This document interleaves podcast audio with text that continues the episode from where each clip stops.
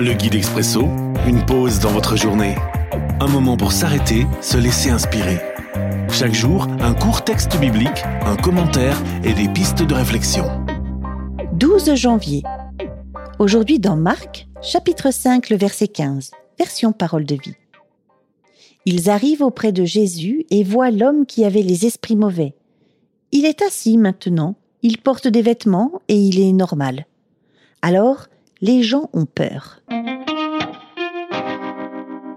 Légion. Une réflexion de Thibaut Foulon. Ce récit d'exorcisme est l'un des plus marquants des évangiles. Jésus est en territoire étranger, c'est-à-dire non juif, et circule à proximité d'un cimetière, lieu impur pour les juifs. Tout dans ce récit a une connotation négative. Nous sommes à l'écart du monde des vivants l'acte de délivrance de Jésus permet à l'homme possédé de retrouver l'humanité qu'il avait perdue. Jésus réintègre parmi les vivants celui qui était aliéné. Cela dit, pourquoi la crainte saisit-elle les habitants? Il est possible que la présence de Jésus déstabilise l'équilibre fragile sur lequel chacun a construit son existence.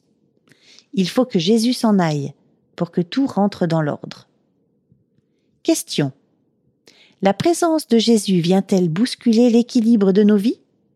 Et jusqu'où suis-je prêt à me laisser déplacer par le Christ? L'Expresso, un guide biblique accessible partout et en tout temps.